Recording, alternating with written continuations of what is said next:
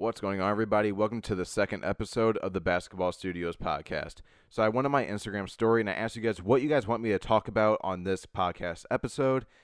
Two of the biggest things was Jimmy Butler and Carmelo Anthony. Now, I understand why you guys want me to talk about Jimmy Butler. I don't understand why you want me to talk about Carmelo Anthony because I don't like the guy at all. I think, I mean, if you come on my live streams, you probably know my whole spiel of how I don't like Carmelo Anthony and how he makes every team worse.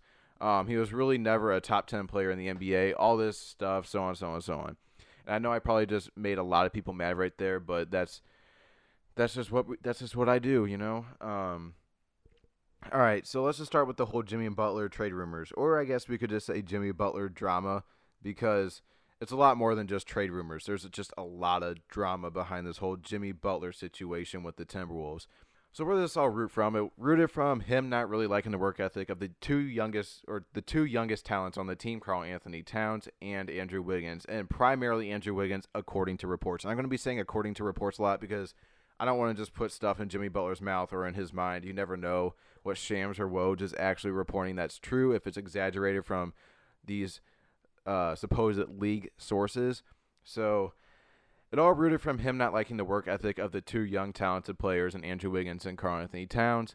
Uh, so he went to Thibs and front office and demanded a trade. And this is what I don't really understand. So a lot of players kind of just say this so they sound better, but supposedly this guy, according to his own self, is all about winning. Yet you want to get traded to the Clippers, the Nets, or the Knicks. The three teams in the NBA that has a really bad chance of making the playoffs. Where yes, the Knicks and the Nets are in the Eastern Conference, so it's a lot easier to get to that eight spot. But with the Clippers, there's going to be so many teams fighting for the eight spot since there's so many good teams in the Western Conference. So now I think this is just 100% a money move. He wants to go to these three teams primarily for money. Why? Because on the Timberwolves, just to let you guys know, he's going to be a free agent after this season. So this is his contract year where he has to go out and prove everything. So he wants to go to the Clippers, the Nets, or the Knicks. Now, if he goes to the Nets or the Knicks, he's in New York. So that's a big market. You're gonna, he's gonna be in New York. The spotlight's gonna be on him. Media's gonna be all over him. Even if he's on the Knicks or the Nets, he's in New York. Now, if he goes to the Clippers, he's in LA, but yet he's on the LA team that LeBron isn't on. So he wants to be out of the Timberwolves because there's Karl-Anthony Towns that's going to be taking more shots some games. There might be Andrew Wiggins, although the dude has no heart and no aggressiveness, that might be taking more shots than Jimmy Butler some games. Now, I think Jimmy Butler does not want that. I'm not saying he doesn't, but I'm saying I think he doesn't.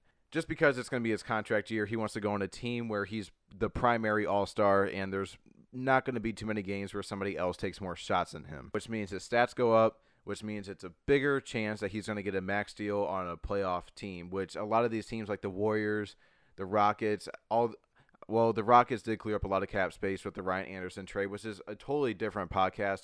The whole Rockets and just the offseason moves in general is a totally different podcast episode. So with Jimmy Butler, I think this is just a money move. He wants to get a lot of shots in. He wants his stats to go up. He wants, you know, he wants to be the primary All Star, so he gets a guaranteed max deal from a lot of teams a lot of teams that might be in the fifth the fifth seed. You never really know. I, honestly, if I was like Jimmy Butler, I'd want to go to the Bucks with Giannis, although he won't be the primary All Star. But the dude needs to realize that he's not going to be winning if he's not the primary All Star. I want everybody to tell me the last time, the last time somebody won a championship with nobody on their side. You have Shaq and Kobe. You have Jordan Pippen and Rodman.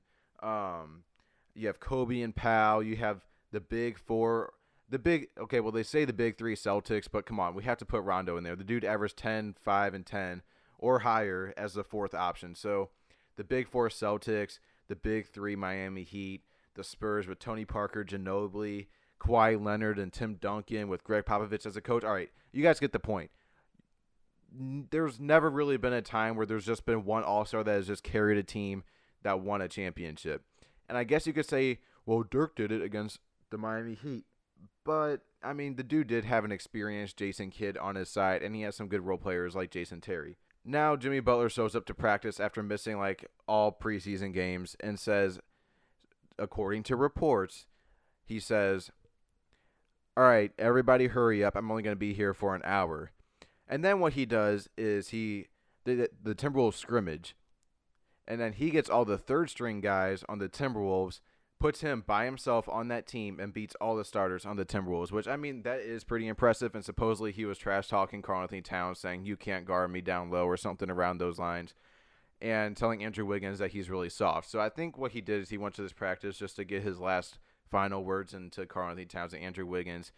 Um, then he turned to the owner and said, "You guys can't effing win without me. You guys need me." Something, something, something like that. Jeff Teague, I think, went after Shams and said that his report was wrong. That there was like a players only meeting and there was all this agreement that Jimmy Butler was going to be with the team at the beginning of the season. Yet Shams is a pretty reputable person, where the guy isn't always reporting fake news and very rarely is he po- is he posting fake news. It's just there's so much stuff going on with this whole Jimmy Butler thing, and it's almost getting annoying to the point where like now you're now you're having Tom Thibodeau become a meme because supposedly, according to reports, Miami Heat it was Pat Riley and Tom Thibodeau on the phone. I guess Tom Thibodeau went for some crazy deal um, and wanted I don't know who he wanted, but Pat Riley said mother effer and he hung up the phone. So that that's even more crazy. Uh, the Timberwolves are just trying to get Jimmy Butler traded, yet Tom Thibodeau is begging on his knees to keep the guy on the team. It is just so much drama, and I think that's why like Jimmy Butler saying, "All right, I only have I'm only going to be here for an hour," and all this type of stuff because he knows that they he knows that the Timberwolves need him and that he's pretty much just dangling his pride and his loyalty to the Timberwolves at the moment which he doesn't really have any loyalty to them. It's just, all right, I guess. Uh, I guess I'll play this season because what else am I going to do other than soak up $25 million from you guys if I just sit the whole entire time? But that can hurt his free agency. That can hurt his money coming into the offseason because teams might not like that because of his ego. Yada, yada, yada. Um, and supposedly the Timberwolves wanted Ben Simmons for Jimmy Butler. Now, I'm not too sure how Ben how old Ben Simmons is. He's like around 20, 22, 23. He's at least 6 to 7 years younger than Jimmy Butler. And Ben Simmons is definitely going to be a top 5 player in the future or maybe the best player in the league. Um the guy's young talent. He won rookie of the year, although there's so much controversy if he was the rookie, if he was like qualified as a rookie or not. But the NBA said he was, and he won it, uh, whether if you like it or not. But still, why would the Timberwolves want Ben Simmons, the future face of the NBA, or one of the future faces of the NBA, to a guy that's probably going to leave you in free agency and is 30 years old? Um, I don't know why Philadelphia would want that, which they declined, so they didn't want that. But, sheesh, like, look for your asking price and know the value. I, am I the only person? I want to know your guys' feedback maybe DM me on Instagram with this question. Am I the only person that thinks Tom Thibodeau doesn't know who anybody else is in the NBA and all he thinks is, all right, go out there, try hard, and maybe get some buckets in on offense, but just try hard on defense, and that's it? Like, I, I think that's the only thing he knows about the NBA. I don't know if he's aware that LeBron James is on the Lakers. I don't know if he's aware that Kawhi Leonard is on the Raptors. Um, yeah, I don't I don't know if he is aware that Ben Simmons won Rookie of the Year, averaging – he was, you know, flirting with that triple double line or uh, promising stats that he might average a triple double in the future, which the triple double is getting a little bit unnecessary to where in 2013 to 14 season, Lance Stephenson was the one that uh, held first place in triple doubles that year. I, th- I believe 14 triple doubles, and then three seasons later or two seasons later, you have James Harden getting. I I don't know how many he got, but probably around the 30s or the high 20s for triple doubles. And then you have Russell Westbrook getting 42 triple doubles. So you have somebody getting 28 more triple doubles in the course of two seasons. Um, and I don't want to hear just, well, because that's just how great Russell Westbrook is. Like, all right, I just went really off topic with that whole Ben Simmons, Jimmy Butler uh, trade proposal. So I guess we can go into Carmel, Carmelo Anthony now that you guys want me to talk about him. Um, a lot of people think it's funny the way I talk about Carmelo Anthony, but I'm just really practical about him. The dude does not fit in the NBA. The dude does not fit in the NBA. Um, he's a mid-range shooter. The dude averaged 16 points a game last season on the Oklahoma City Thunder, shooting 40%. And I'm not and I'm not saying 40% for the fact that he might have shot 43 and I'm just putting it, you know, a little bit below or he averaged or he shot 41% from the field. The dude shot 40% from the field. That is really low for only getting 16 points in and especially whenever most of his shots are coming from around 17 footers, you know, those mid range shots that he does all those jab steps, and it's super annoying. He just, he's just an offensive clogger. Like, whenever you think of what makes teams bad, it's low ball movement, um, no defense, uh, not good athletic ability on these uh, bad teams, you know, and just all this like ball movement, just stopping bad defense, bad shot selection, only shooting mid range shots type of teams that are that are bad. But doesn't that all kind of just describe Carmelo Anthony? Like, can we kind of just say that just describes Carmelo Anthony completely? Bad defense, no ball movement, uh, clogs offense, mid range shots, the most inefficient shot in basketball according to analytics. Um, I mean, you just see how how well run Houston Rockets are, which I don't think they're going to be now that they have Carmelo Anthony. Um, honestly, I think the Rockets got a lot worse. I mean, they got they got better in the future that they got rid of Ryan Anderson, somebody that's very low athletic ability, but he is a three point sniper, bad defensive player. So is Carmelo Anthony. Houston Rockets was such a well oiled machine for the fact that they were only three point and inside shots. And then you had, you know, the occasional Chris Paul and James Harden mid range shots, but that's all Carmelo Anthony shoots. And literally, you have the guy shooting mid range shots in preseason saying, I'm sorry to Mike D'Antoni. So he's well aware that he's doing something wrong and he's doing something that the coach does not like, yet he's just going to do it anyway. So Mike D'Antoni and Carmelo Anthony are going to butt heads, although Carmelo Anthony was like, Well, I had a meeting with the guy and we're all cool now. Like, if you're literally doing stuff that you know the coach doesn't want you to do, but you just smile and say, I'm sorry, like, come on, just, just, I don't know. There's to be so many problems with that Houston Rockets team. It's almost to be sad, and I think that team's to go very bad in the West. Not saying they're going to be struggling for the playoff spot, but I don't think they're going to be the second best team, which they were actually the first seed last season. They were actually better than Golden State, although Golden State did not have their most important player in Stephen Curry. So they get rid of Luca Mbah a Moute and they get rid of Trevor Ariza. The 3 and D players that they thrive off of. Not saying, well, I know there's going to be the Houston people or just the people in the NBA fans. No, they thrive off of Clint Capela and and Chris Paul and they, they thrive off of James Harden. I know that, but you guys don't understand that whenever it comes to these championship teams, role players play so much um, as a role into these championships. I mean, like Michael Jordan had the Steve Kerr and the John Paxsons and the Luke Longleys that were actually doing stuff that the you know the All Stars don't want to do, other than you know Dennis Rodman doing all the hustle stuff, yada yada yada. Um, then you have Golden State with the role player of Draymond Green. The role player of Draymond Green. Draymond Green is not an all star, people. The only reason why he's thriving is because he's in the best system under Steve Kerr. And I know a lot of people are going to get mad at that. Yes, the dude's averaging five plus assists, yet if he really needs to pass it and if he really needs to get it get it to somebody, he has the two best shooters in the league on the corner. You know, he has Stephen Curry and Klay Thompson to pass it to and he had Nick Young to pass it to last season. So, and like he's averaging seven rebounds a game. So if we're really gonna compare him to this Dennis Rodman figure, if you're averaging like half the rebounds Dennis Rodman did, I don't want to hear all this like he's just a great rebounder, blah blah blah, hustle hustle hustle. Like we wouldn't be noticing Draymond Green so much if he wasn't screaming and yelling all the time. And I don't want to hear, well, that's just what makes him great. No, what makes you great is what you do on the floor. Yelling and screaming has nothing to do with it or else Kawhi Leonard would just be the greatest player of all time if he yelled if he yelled and screamed. I don't want to hear if Kawhi Leonard yelled and screamed that he would just be this gr- this great player.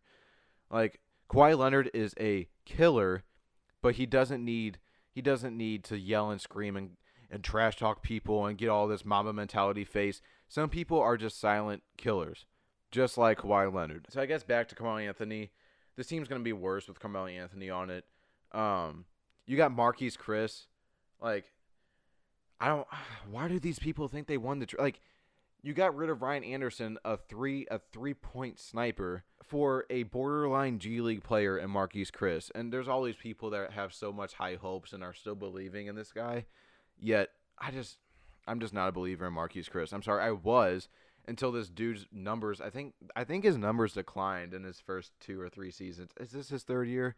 I'm sorry. I'm sorry that I don't know too much about Marcus. Uh, I don't know too much about Marquese Chriss. Brandon Knight, I do not have high hopes of. The dude's just gonna get dunked on, uh, so many more times. He's gonna do some really dumb stuff again and again and again.